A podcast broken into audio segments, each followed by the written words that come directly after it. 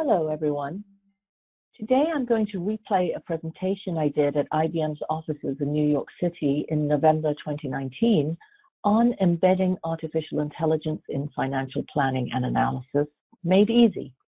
It was really intended to be a primer on how to infuse artificial intelligence or AI into financial and operational planning processes. The presentation started since I was in New York City in the pre-COVID-19 days with a top topic I hoped everyone could relate to, traffic. Or specifically, automobile traffic. There wasn't much of it in the year 1900.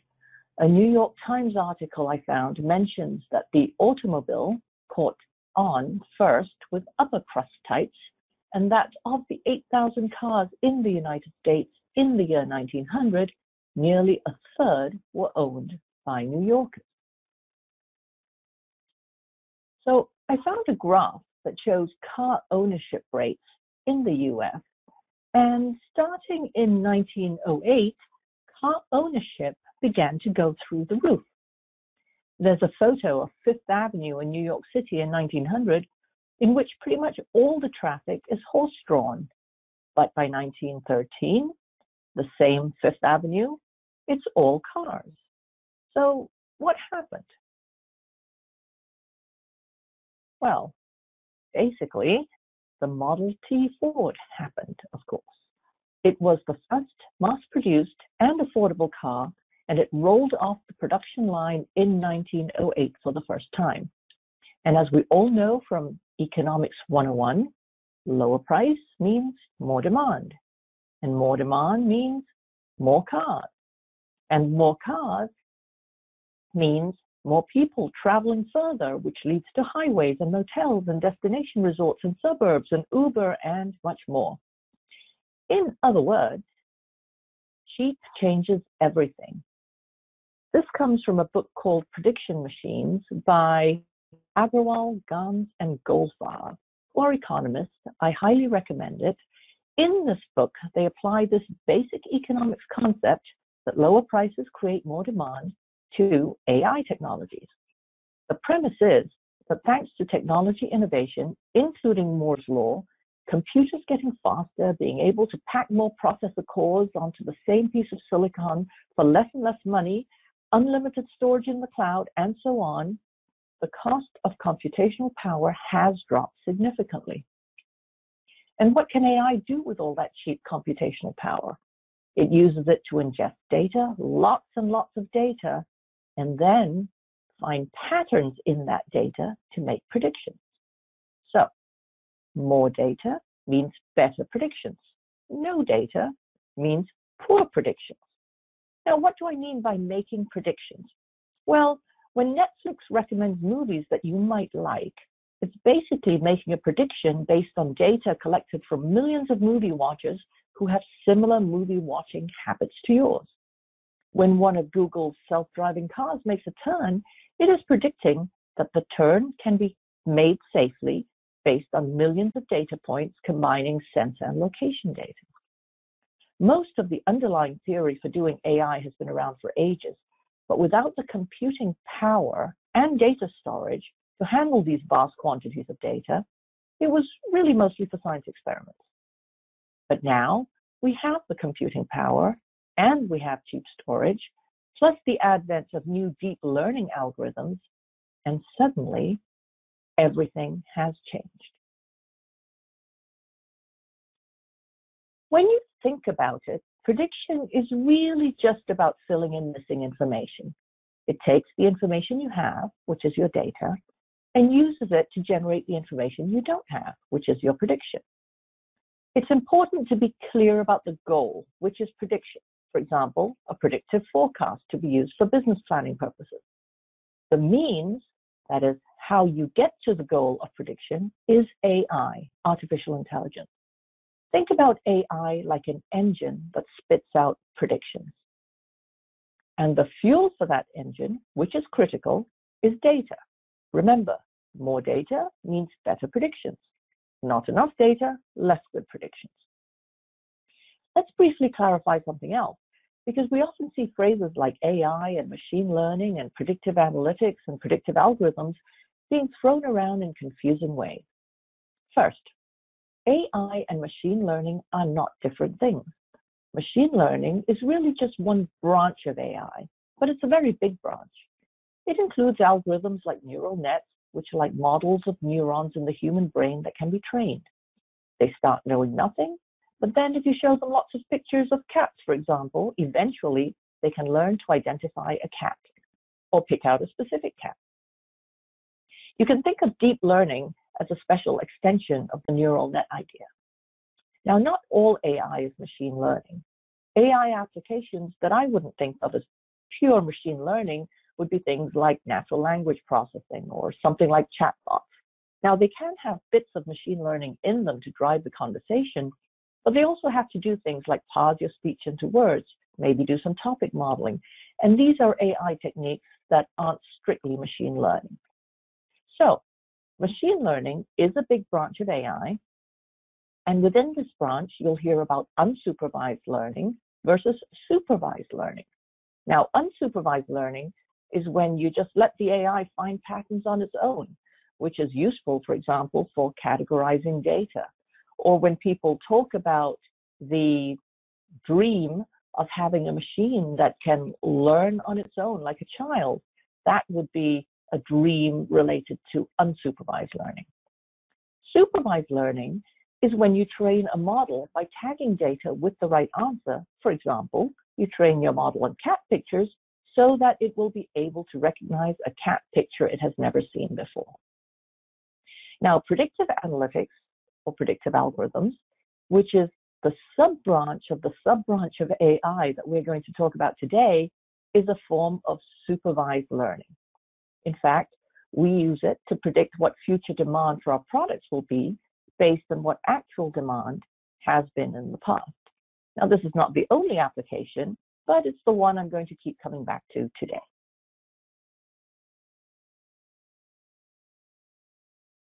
Now, this is a pretty hot topic in financial and operational planning.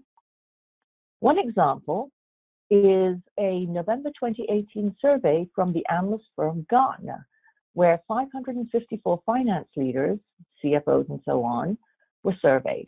And in that survey, 49% of respondents said that predictive analytics was a top finance technology initiative, while a further 28% named AI and machine learning, which, as we heard earlier, are the same kind of thing. Now, we're experiencing in our own practice at QueBIT, um, predictive analytics is moving way past the bleeding edge to the mainstream, just about. It won't be long before the question really is, can you afford to fall too far behind? And here's a very important point you can't just look at it like a technology investment. It's really about digital transformation of your internal processes. And digital transformation is about looking at people, processes, and technology holistically. So thinking back to the automobile example I gave you earlier, automobiles or cars weren't only successful because more people could suddenly afford them. You needed to teach people how to drive and you needed to introduce rules of the road and so on.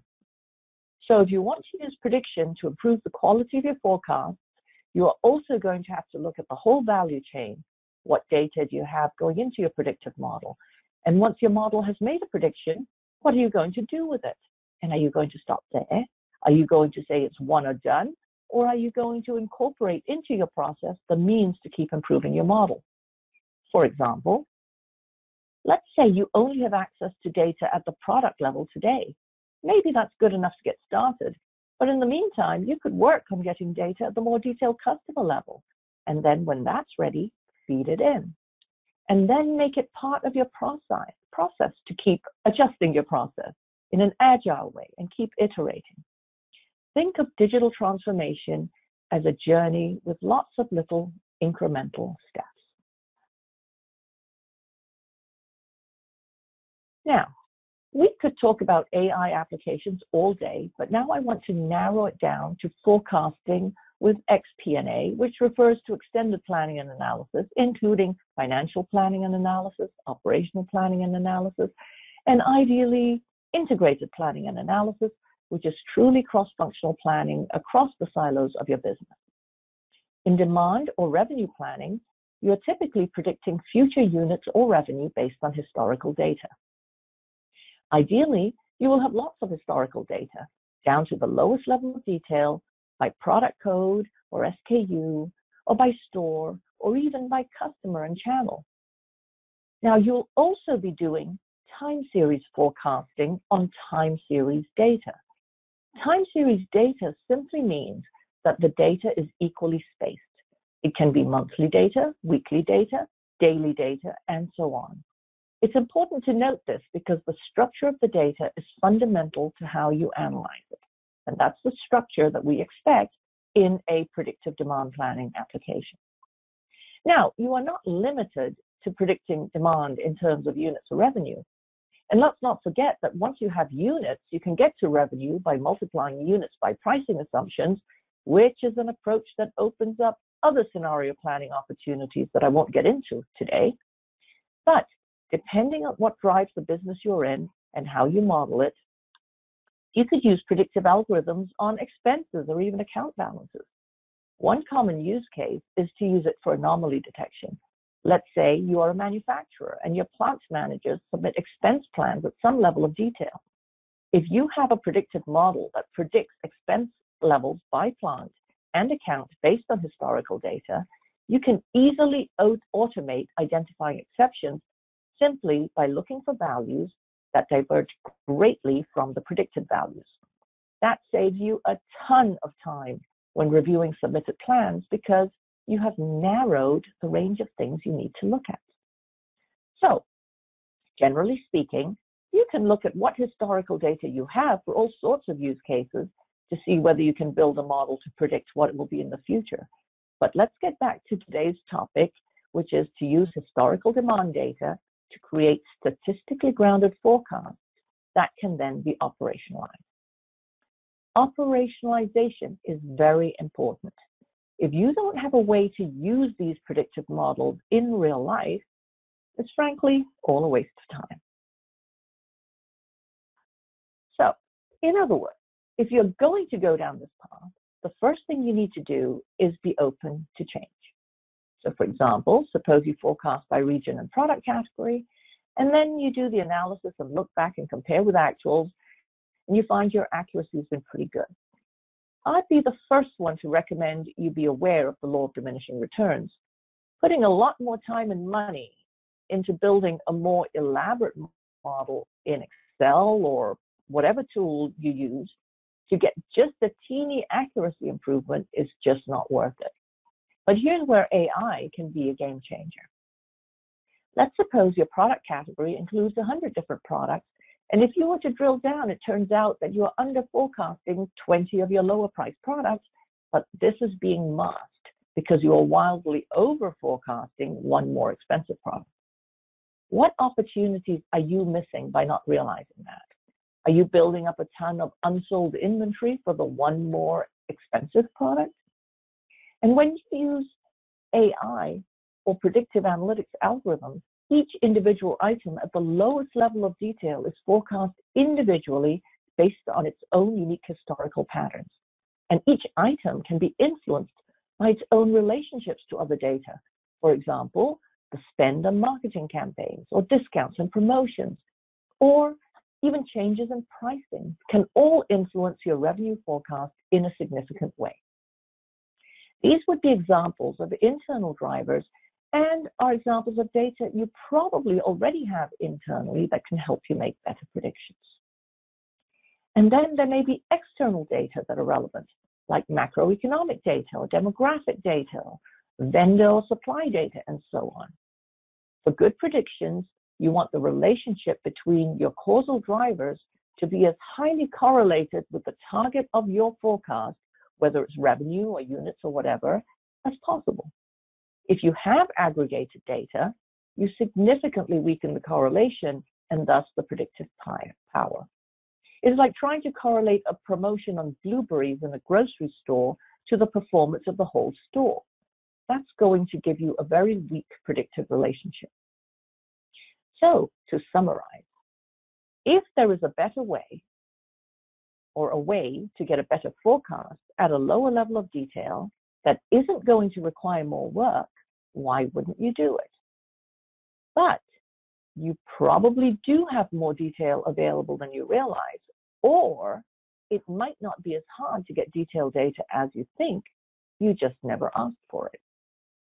And it's not one and done, as I said earlier. You can get started with what you have, and then you can plan incrementally to make it better over time.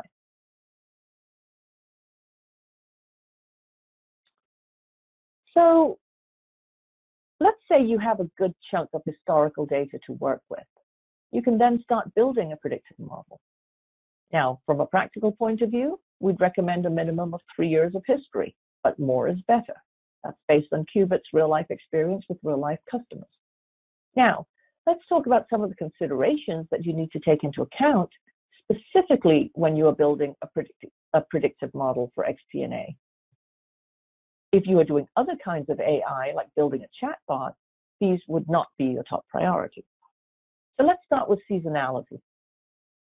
We talked about how this is time series data, and the challenge is how do you account for periodicity and cycles in the data? The pattern and cycles can be different from one product to another and may also be impacted by whether it's a new product or a mature one and so on. So there are techniques to do things like seasonal decomposition and separate out the trend from the seasonality effect. We talked about incorporating internal and external causal predictors into the model, and these can further be separated into ones that have short-term effects and others that have long-term effects on trend. Short-term effects might be things like marketing promotions or supply chain shortfalls, and long-term effects may be consumer confidence or competition related. Again, the goal is to be able to separate out the effect of these causal predictors from the underlying trend. But it's also important not to force them into the model. Sometimes a customer will have an idea about what's driving their business that the data doesn't support. So when we help people build these models, we're very careful to look for things like this. Sometimes all the computing power in the world isn't going to get you a better result than a linear trend or a moving average projection or some other naive forecasting method. So that's got to be in the mix too.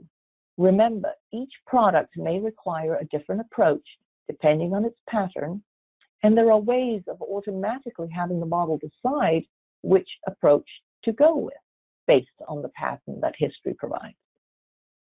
Now, lagging happens when something you do now causes an effect in the future. This is also time series related. It's the relationship where the data point in January is related to the data point in December and so on. So, for example, you hire more salespeople today, but sales don't go up until next quarter because they need to be trained and because of the length of sales cycle.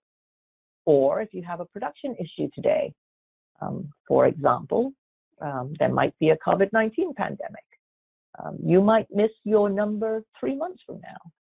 Since this is intuitively true for many cause and effect relationships, it's very important to take lagging into account. Last but not least, let's talk about outliers. Life can be pretty random, and sometimes one off things happen, like earthquakes, or acquisitions, or plant shutdowns, or sadly, pandemics. Events like this can introduce anomalies to your data which need to be excluded from your predictive model going forward. Now, this is a pretty high-level overview, and for each of these considerations, there are different algorithms and statistical techniques that can be applied. For example, you may have heard of ARIMA or neural nets or other algorithms. The trick is to use the ones that are the best fit for the specific business problem. Now, when QueBIT talks about its predictive demand planning solutions, what it's basically doing is automating the selection and application of appropriate algorithms to deal with these situations. It's not complete plug and play, but it gets you there a lot quicker. And we're able to do this because we have narrowed our domain area to financial and operational demand forecasting, which we know quite a bit about. And there is more. When you add in a powerful planning and modeling platform like IBM Planning Analytics powered by TM1, you get more. This is a situation where the whole is more than the sum of its parts. Yes, planning analytics can be a data source, not necessarily the only one if you have a more complex data landscape. Um, and planning analytics can be a place to store your predictive forecast. But that's only the tip of the iceberg because now you can leverage all the other great stuff that planning analytics does for free, like using predicted values to drive your driver-based models. For example, if you predict unit sales, you can drive revenue, cost of goods sold, and gross margin. It can flow into your balance sheet model and impact your cash forecast. You can play what if games with currency exchange rates so you can hedge in uncertain times.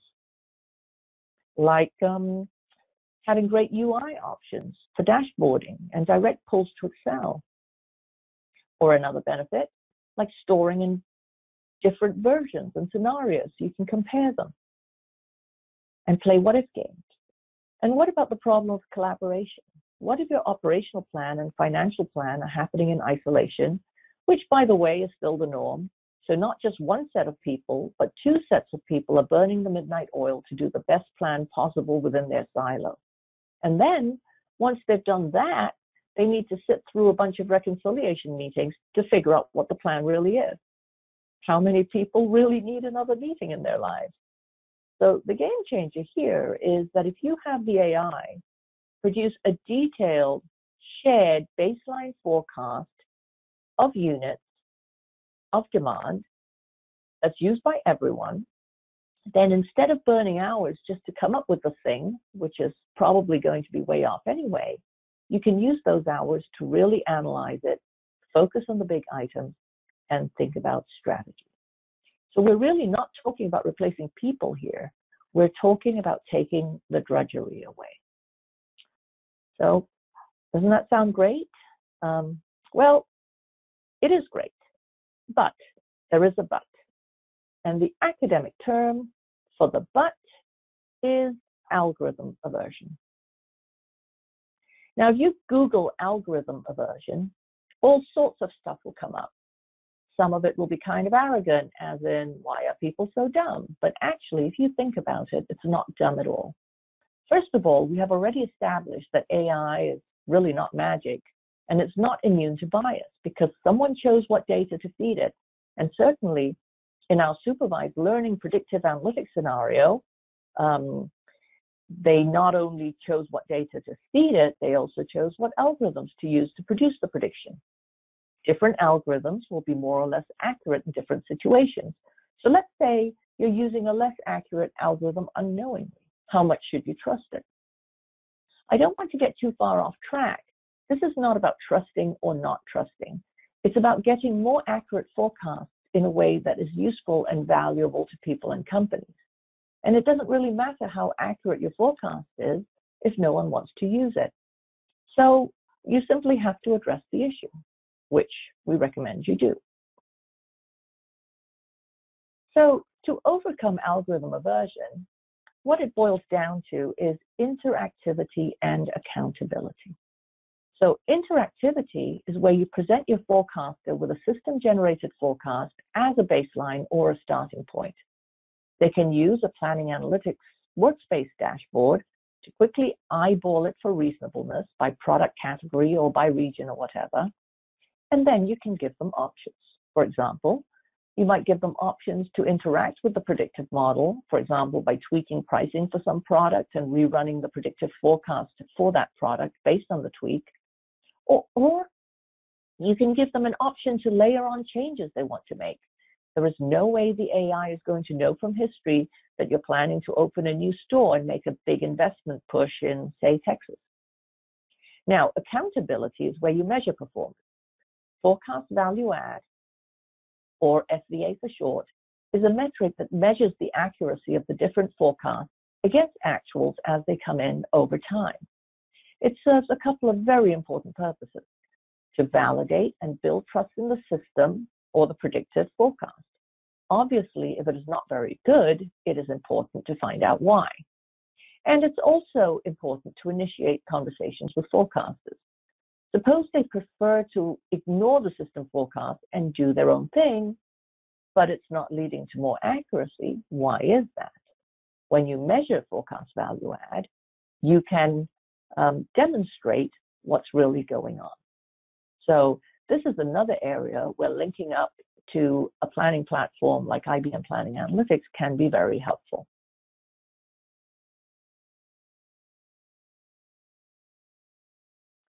In QueBIT's predictive demand planning solution, we show forecast value add on a dashboard with rich visualization.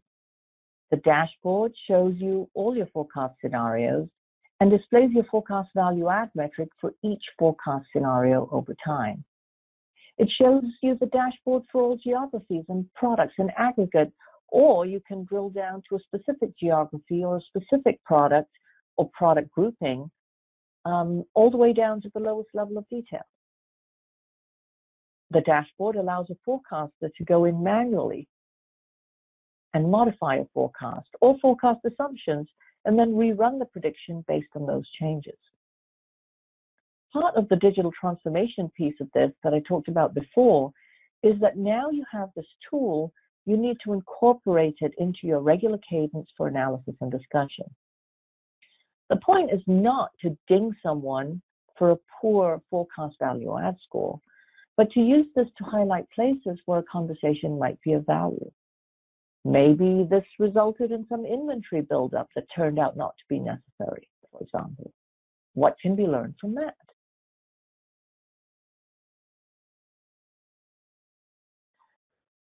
So to recap, the goal here is really to increase the accuracy of a baseline forecast and reduce the amount of human effort that goes into it. More accuracy is, of course, beneficial and lets you plan better and be more lean and so on. But even if your accuracy is not better, but just the same, but takes much less effort, there is still huge value. So, for example, if you can show that having your salespeople spending hours and hours working on forecasts does nothing to improve accuracy, then stop doing it. Maybe it would be better if you let the system generate the forecast and have the salespeople take customers out to lunch instead. Now, it also helps you reduce human bias from your planning process. It doesn't take it out altogether because, as I said earlier, there is inherent bias potentially in your data and in the algorithms that you choose. But even so, the combination of tracking forecast accuracy and having a system generated forecast helps you stop the sandbaggers who like to set the bar low so they can always meet their targets, and also the optimistic aspirational planners, which every company has.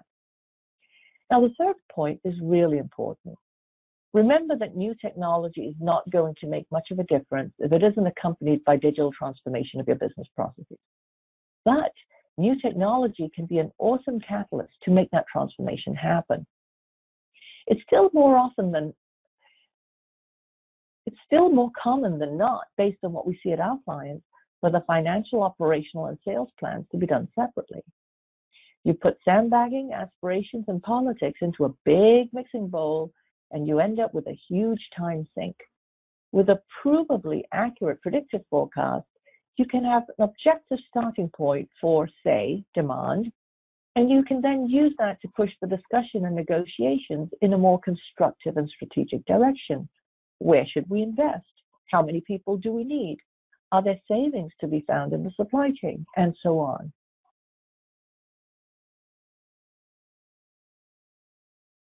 So at the end of the day, if you already have invested in a planning software platform like IBM Planning Analytics, that's really brought you to a better place than the old days when you might have just been doing everything in Excel.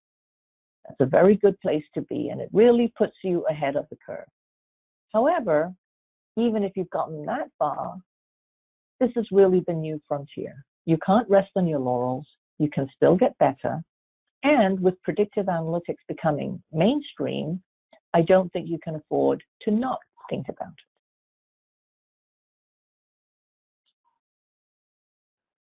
So here are some tips to get started. If you haven't started looking at predictive analytics for your financial and operational forecasting. You really should.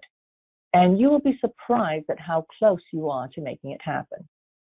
If you have three years of data, and I know that most QueBIT customers that we have helped build, build planning systems for have three years of data, and if you have that open mind I talked about, then, well, why don't you explore getting started?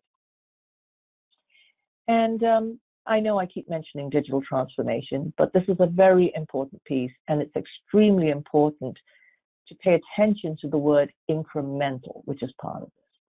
We're not saying the word incremental to make it seem less scary. I'm saying it because incremental is the right way to do it and to be successful in our experience.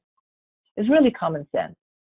You don't know what you don't know. You never can. So if you try to make a big elaborate plan and secure a humongous budget to execute on it, what do you do when you discover, for example, that some assumptions you have about your data turn out to be false?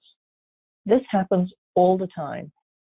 Could be that the customer field is not validated, or the production line statistics aren't being stored, or the biggest business unit is still on some old version of the ERP system and still can't get it back together.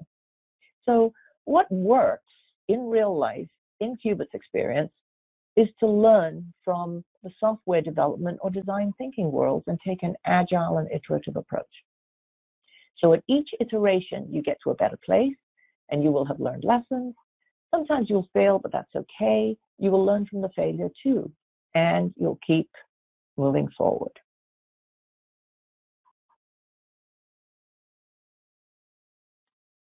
So this was a replay of a presentation I gave in November 2019. If you happen to be listening to this in the first half of 2020 in the midst of the COVID 19 pandemic, you would be right to wonder how much of this is relevant. After all, machine learning and predictive algorithms use patterns from the past to predict the future, and we know that our immediate future is likely, frankly, a complete break from past patterns whether you are suddenly in a business where demand has collapsed or having the opposite problem where demand far exceeds capacity. QueBIT will be hosting a webinar to address this specific question on Thursday, April 28, 2020. It's called Recommendations for Planning and Forecasting in a COVID-19 World, and you can get more information and sign up at quebit.com forward slash events. That's Q-U-E-B-I-T dot com forward slash events. Now, if it's after April 28th and you missed it, just email us at info at quebit.com and we'll send you a link to the recording. Thank you for listening.